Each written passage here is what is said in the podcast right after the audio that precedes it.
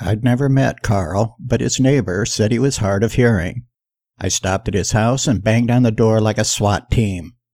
Like his neighbor, Carl was very friendly and told me that I was only the second guy to ask for permission all season. He said he thought the cover was way too thick to hunt. Some guys had tried to hunt it two months ago on opening day, but they didn't last 30 minutes. He said even he tried once, but the kochia was so thick he couldn't push through it. I explained that I would likely be in the area for a few days and asked if I could hunt that long. He said to hunt it as much as you like, and wondered if I had been there at daylight before. He said he wasn't sure I could do very good, even if I could walk in there, because hundreds of birds poured out of the field at first light every morning. He said maybe even a thousand. He didn't think there could be any pheasants left at 10 a.m. Now don't be skipping over the next 20 minutes or you'll be lost. My Dog Hunts isn't like the other upland bird hunting podcasts. I'm here to tell my stories, not to sell you gear that you don't need to be a great upland bird hunter. And if any of you new listeners think I use the word I too much, you need to understand. I hunt alone, so there's no we or us in most of my stories and I'm not here to impress you with any numbers of birds I've killed. I'm here to convince you that you can likely experience better days of bird hunting than you've imagined if you just dedicate yourself to being a better bird hunter. Hello, I'm Randy Shepard, and welcome to My Dog Hunts podcast. I hadn't seriously hunted pheasants in Iowa in a lot of years. My female black lab Bo was young, and we were on our way to South Dakota. I made a late start and knew that we wouldn't be hunting at my destination before noon the following day, so decided to drive back roads through northern Iowa. I thought I could sacrifice a partial day in South Dakota to find a new place to hunt near home. I stumbled onto a public area I'd never visited before. It was a federal waterfowl refuge and the signage sucked. There was no way to tell what areas were open to hunting and what was not. There are several like that in Iowa. Plenty of waterfowl refuge signs, but no open to hunting or closed to hunting, like I see in other states. The sections I was looking at were strictly upland, holding no water. After circling the area, I stumbled onto a headquarters, but there wasn't anyone minding the front desk. I looked for brochures, none. Went back outside and searched the entry signage for a map or some designation, but there wasn't any. Back inside, I made enough commotion to cause alarm, and a woman came to the front. She said everyone was on their lunch break.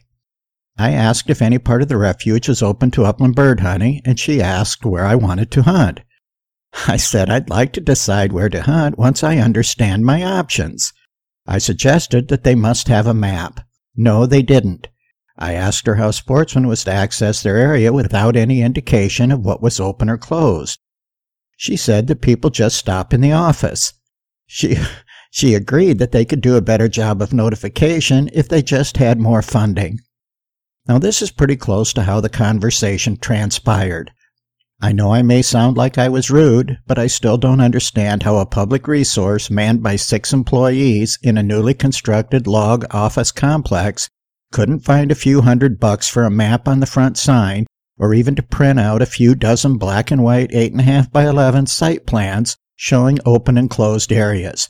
But what bothered me most was that the office didn't seem to care if anyone knew how to legally access it. As it turned out, the corner that I initially wanted to hunt was open, and I returned with Bo. I really wasn't expecting much, just a couple of pheasant flushes for Bo, but a rooster would be nice. It was small enough cover that it might have been overlooked by opening week hunters. Choppy hills with a shallow drainage on the back side that couldn't be seen from the road. That's where Bo got Birdie. She flushed the hoped for couple of hands and then dashed for the back corner fence. That had to be the rooster, using the hens as a distraction. He must have felt clever. Bo was only in her second year, but she had a lot of experience with pheasants. She had already understood that we weren't shooting at drab hens and broke off at the flush, running down the fresh scent, heading for the fence. She would dash off to the point where I was afraid of a wild flush and then backtrack and restart. I think the rooster's hesitation was due to his heading for a bare picked bean field. He was going to have to fly. A startled cackle would have added a lot to his flush, but instead he tried to be stealthy, flushing low and quiet, trying to make it around the backside of a rise.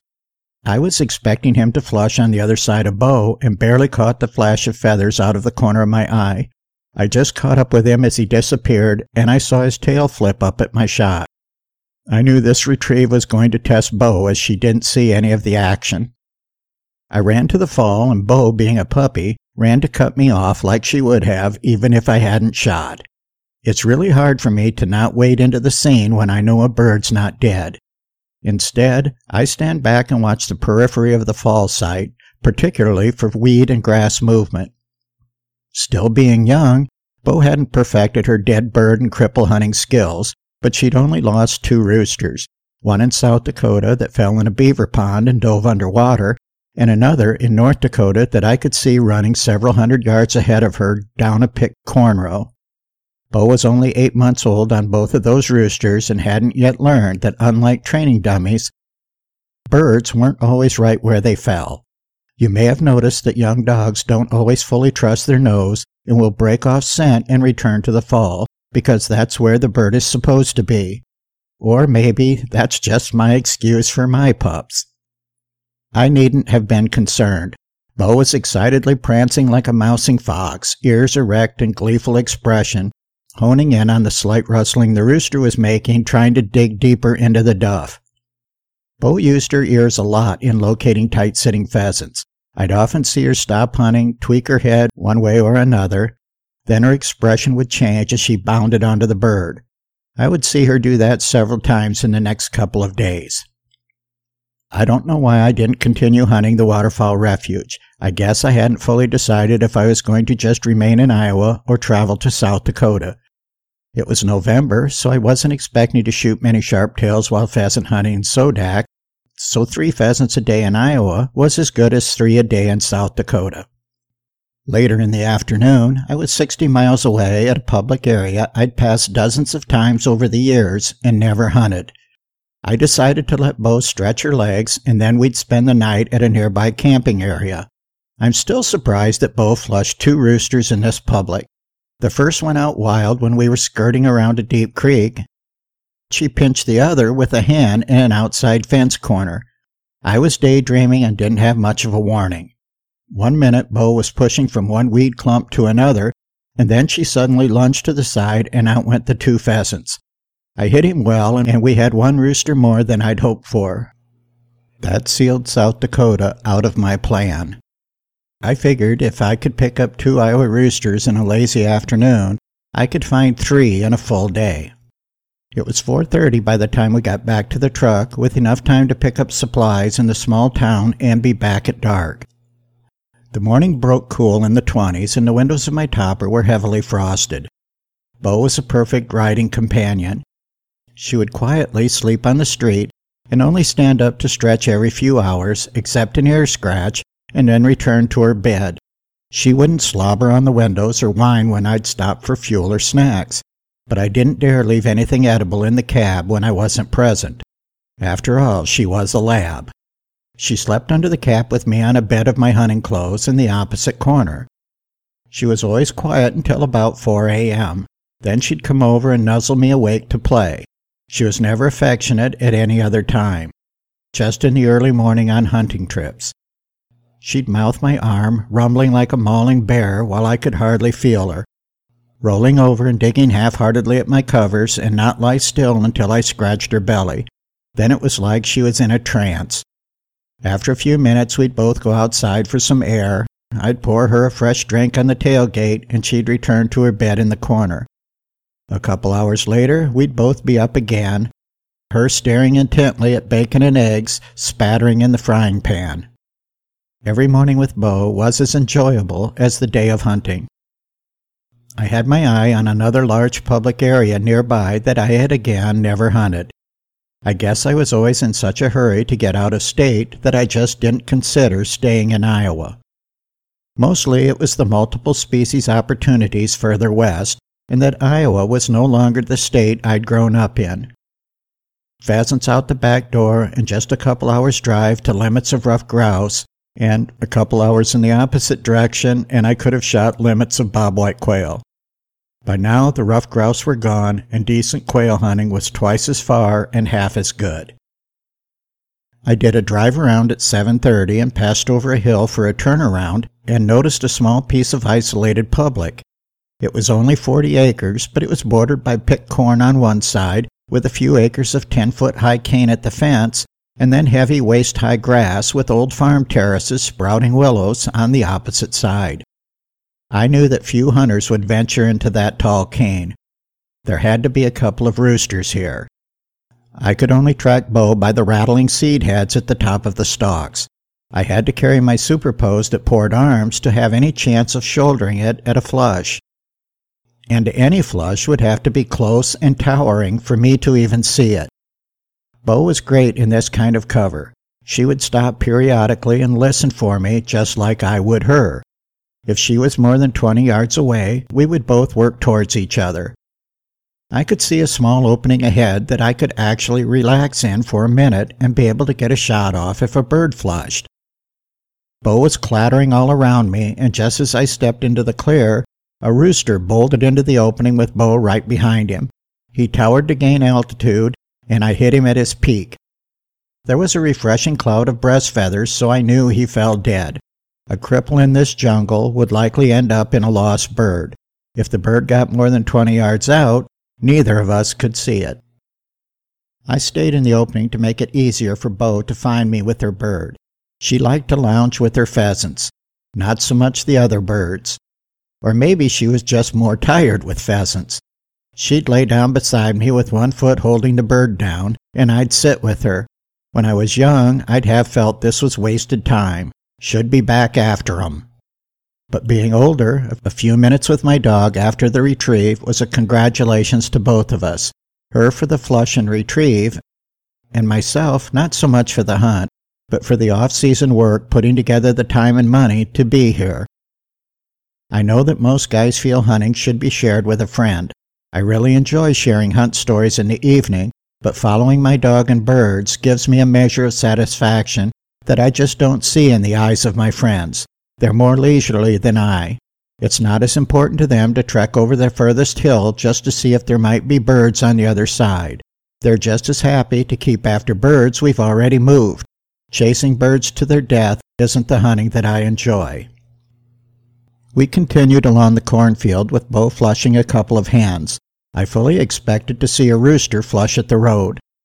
There was a farmhouse kitty corner across, and two roosters and a hen headed straight for it.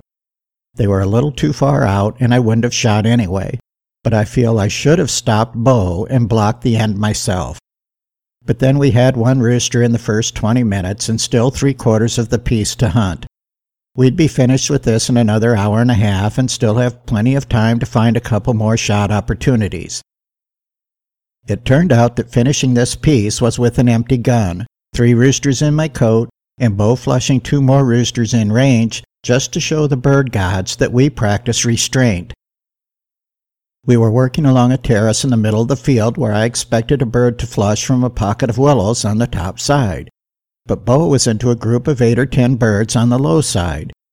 First two hens followed by a rooster.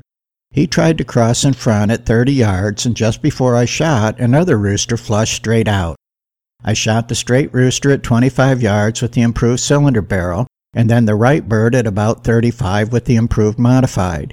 They each got a load of steel twos that I would rather have been lead sixes. But my preference notwithstanding, Bo found two dead roosters. I'm not sure how to explain my feelings about an early limit of birds. I don't really want to quit hunting. Not even to travel to a bordering state to start over. I don't want to leave the field. Not to return to the truck or move to keep hunting. I just want to stay outdoors and walk and maybe shoot. But only multiple species allow that freedom, and even then, on some days, the hunt still must stop. Next thing the season's over, and no matter how many states or miles I walk, I still feel like I missed out on something. On sensations that can't be rediscovered next season. I've learned that too much changes too much in our personal lives, the habitat, and birds. Some years catastrophic changes, and other small increments that lessen the experiences. I live in the fear that one day I'll just be happy to be outdoors, even without the birds, telling stories of the old days that no one believes. Soon after our second sit session of the morning, I had a coat full of roosters and heading for the truck with no sense of what I would do next. Having a limit of pheasants before 9 a.m. was a small torture. Bo was still having fun even without any retrieves. She flushed another rooster that sailed to the opposite bottom corner from where we parked. I decided that I would give Bo some more practice with him, and she flushed yet another rooster on the way down.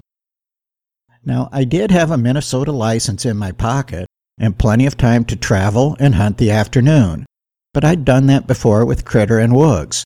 Well, that was with Critter and Woogs, and not Bo. It wasn't her fault she wasn't along at the time.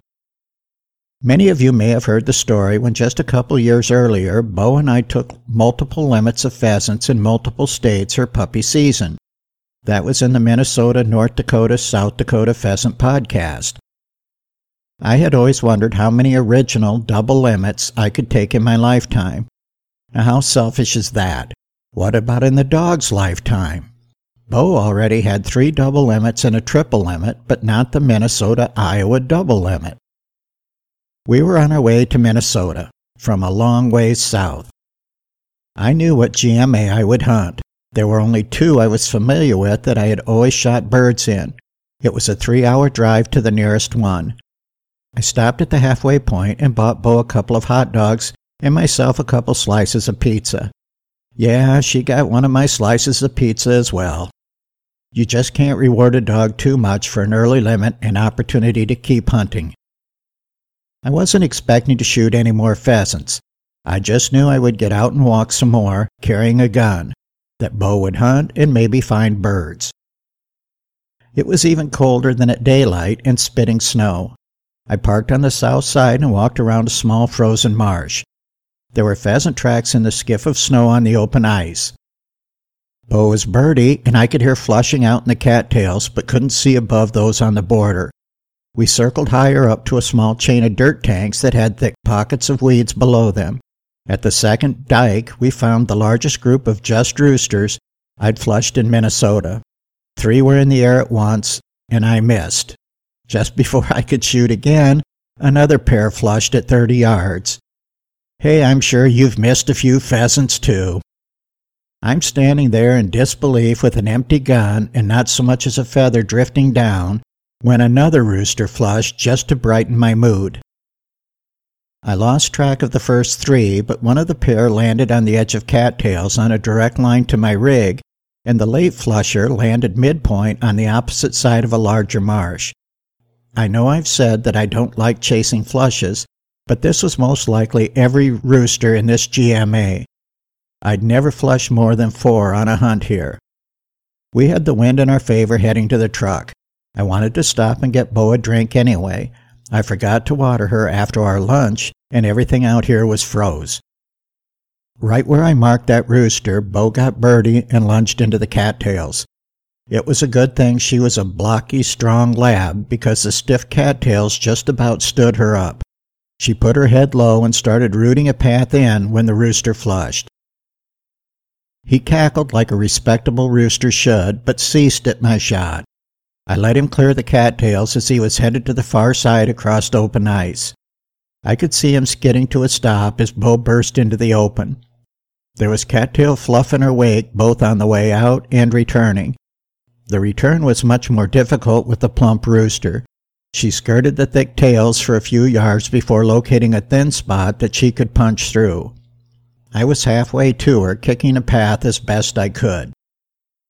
The wind was stiff, and I'd turned my back to keep the fluff out of my eyes, but you know how it billows back into your face from the downwind side as well. All in all, a lot of fun. We didn't stop for a sit here.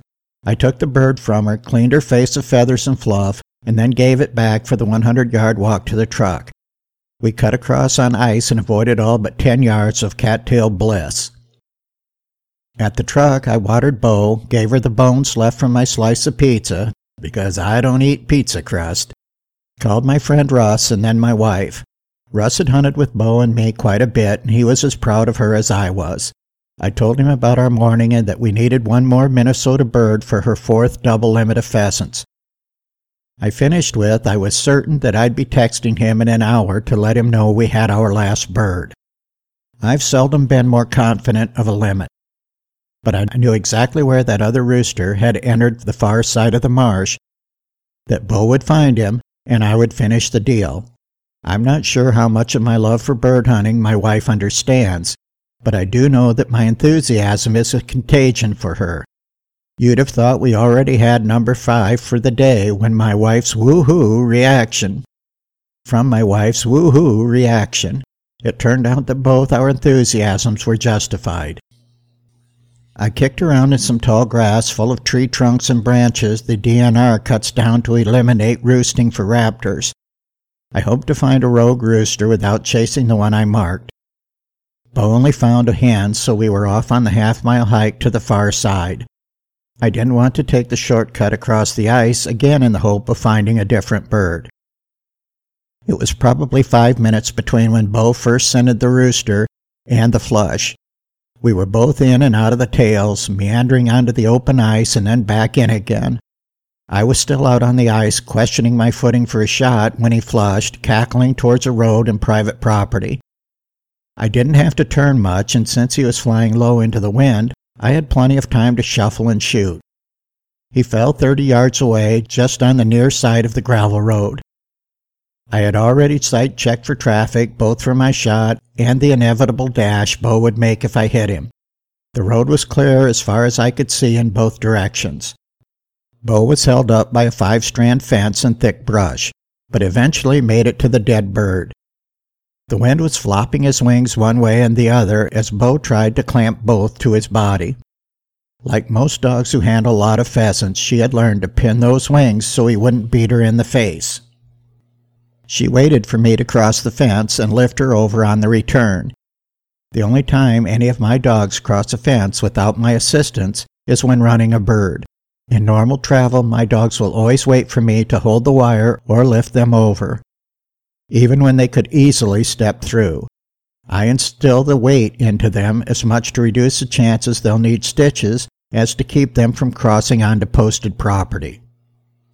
Five roosters from two states in the same day might be the lowest number a guy needs to accomplish a double limit of Midwestern pheasants, but that doesn't make it commonplace or easy. It was exactly 3 p.m. back at the truck when I texted Russ and Laura pictures of Bo with her five roosters. Somehow, I've lost that pic from my phone, so I can't use it on the title page of this episode. I'm sure my wife has it mixed in with several thousand pictures and videos of grandkids. But I could record another episode in less time than it would take for her to locate it. This was the second best, didn't make it to my destination hunt I had with Bo, the other was the previous year when we stopped short of a Montana coyote hunt to chase pheasants, grouse, and coyotes in western South Dakota. I'll have to re listen to my other pheasant hunting episodes to see if I told that story, but I'll give you a hint. We shot two coyotes, a few sharptails, and 18 roosters in the final six days of the South Dakota season. Yes, I ate three of the roosters in the early days of the trip, and no, I didn't eat the coyotes. Well, I did some re listening and I could find a reference to that trip, but not the story. So. Many of my trips I've planned for months or more in advance. Others are just seat of my pants time killers. I had been looking forward to a December Montana coyote hunt less and less due to the thousands of miles I'd already driven bird hunting that fall. I was halfway to Montana and decided that rather than driving all night again and being sleepy for the first day of coyote calling, I'd stop for the night in western South Dakota. I had Bo with me because my wife was visiting family in Illinois, and I was planning to be gone for up to 10 days and couldn't ask my friends to watch Bo for that long. Besides, as I mentioned earlier, Bo was a great traveling companion. She'd been to Montana with me the year before, and it had to be more fun for her to run in the wide open a couple of times a day in Montana than stepping off of a friend's deck in Iowa. I reasoned that I would bird hunt with her the first day, and if we did well, I'd just stay in South Dakota to hunt pheasants and shoot a few lesser quality coyotes than those Montana pails. Is it wrong for me to say we when it's just me and my dog? I don't know. We camped in a cold, dark, primitive area for our entire stay. I slept late the first morning and was passing through an area not known for pheasants when I saw four roosters on public scooting into cover along a pond. I knew they had been exposed to a lot of traffic throughout the season and would be difficult to get close to, but Bo needed to let off some steam, and better here, when I didn't expect to shoot a bird, than in the midst of a dozen or more I really wanted a shot at. This pond was in a heavily grazed grassland. We were barely out of the truck when I saw three of the roosters running up a finger where they would coast across the road and being a different wooded finger over the hill. I ignored them because I'd noticed that one bird had split off and I saw him duck over the dirt bank at the head of the pond. I kept Bo close till we were about to step over the top, expecting the rooster to flush from the woody bottom just as we topped out. Bo lunged to the bottom, then worked a trail up to a fence and then behind me. There was hardly any cover along the fence, so I couldn't imagine how he got by us. I started to trot up the hill the fence crossed, just as Bo turned down a skinny grass finger. He flushed about 20 yards in front of Bo, but still in range. He sure was a sly bird, but he wouldn't be passing those genes on. As Bo was heading to her retrieve, she flushed a single sharp tail from the side hill. We hadn't even made it to our hunting ground, and we had two birds when we would have normally just jumped out to take a leak. I picked up another rooster late in the afternoon off some private. I was driving to a farm a couple miles back that had a good looking draw leading up to public. As I was pulling up the long lane, a woman was leaving in a Jeep Cherokee, smiling and waving as she passed. I had my window down and waved for her to stop. She was really friendly, and I explained I was looking to hunt the draw out back. She said she thought it would be okay, but I should follow her a mile or so to her son's house. She asked me to wait outside and she would call her husband to make sure it was okay. When she returned, she said she couldn't reach her husband, but the family was done bird hunting for the year and I should just go ahead. She said they'd shot a lot of pheasants over the Thanksgiving holiday, but there were still plenty left. She even suggested that I just hunt some corn strips and grass cover at the base of their lane and that if I didn't get my birds there, stop back at her son's and he'll take a spin around the windbreaks at the house to push some birds out for me. She said there were always a couple of hundred there. And that her husband would be back in an hour or so, but she hadn't told him I'd be on the ground. She said if he comes home, he probably won't even say anything to me, but if he asks, just tell him I said it's okay. I've met some accommodating people over the years, but never like this. I explained I was still uneasy and wouldn't ask her son to chase birds out for me. She couldn't understand why not. Before she left, I asked her who owned a chunk of CRP up on the highway. I told her I'd stopped at the house a couple of times when there was a truck in the drive. I could hear a TV, but no one came to the door. She said, Oh, that's Carl. He's hard of hearing. You have to pound really loud. I'm sure he'll let you hunt too. I was nervous about hunting without her husband's knowledge, but I didn't think of just waiting in their lane until he returned. I thought that maybe I could just hunt the cover out front, get my two birds, and be gone.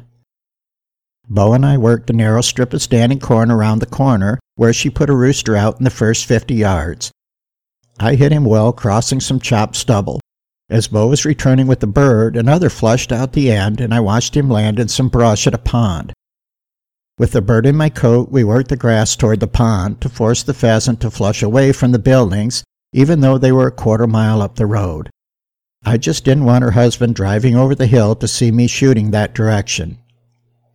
That rooster eventually reflushed, but he stayed low, heading for the homestead despite my plan. That was it for me. I was just too nervous to continue, and left before her husband arrived. I'd never met Carl, but his neighbor said he was hard of hearing. I stopped at his house and banged on the door like a SWAT team. Like his neighbor, Carl was very friendly and told me that I was only the second guy to ask for permission all season. He said he thought the cover was way too thick to hunt. Some guys had tried to hunt it just two months ago, on opening day, but they didn't last 30 minutes. He said he even tried once, but the kochia was so thick he couldn't push through it. I explained that I would likely be in the area for a few days and asked if I could hunt that long. He said to hunt it as much as you like, and wondered if I had been there at daylight before. He said he wasn't sure I could do very well, even if I could walk in there, because hundreds of birds poured out of the field at first light every morning. He said maybe even a thousand. He didn't think there could possibly be any pheasants left by 10 a.m. He also owned another weedy 40 acres on the opposite side of the road. I drove to the two track on the north end and parked a couple hundred yards off the highway and loosed Bo. I didn't even take a step into the field when she had a half dozen birds in the air. As I was picking out a rooster, more birds were flushing in waves as those first birds passed over. I hit the rooster hard and we had our limit. I was expecting to work a lot harder than this for mid December pheasants, but I wasn't expecting these numbers. By the time Bo returned, there were even more pheasants hopscotching over the hill, most just skirting the cover and landing in a few yards like they didn't have a clue why they were even alarmed. I'd guess in the end 35 or 40 pheasants had bounced around and we had hardly entered the 80 acres of cover. One thing I was certain of was that I would have plenty of time to call coyotes in the mornings and evenings if the whole field held this many birds, let alone the other patch across the road. If there was one thing I'd learned from my pheasant hunting in Nebraska, I didn't want to run any more birds out of these fields than I needed to to shoot my three each day. If hundreds of birds flew out of here every morning, this could be the best pheasant numbers I'd ever hunted. It was. I was confident enough that I would burn up both of my five day South Dakota license periods, and Bo and I ate a rooster our first three nights. I never did stop at dawn to verify the departure.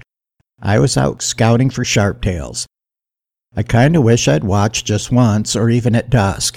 If they were going out in the morning, they had to be returning to roost.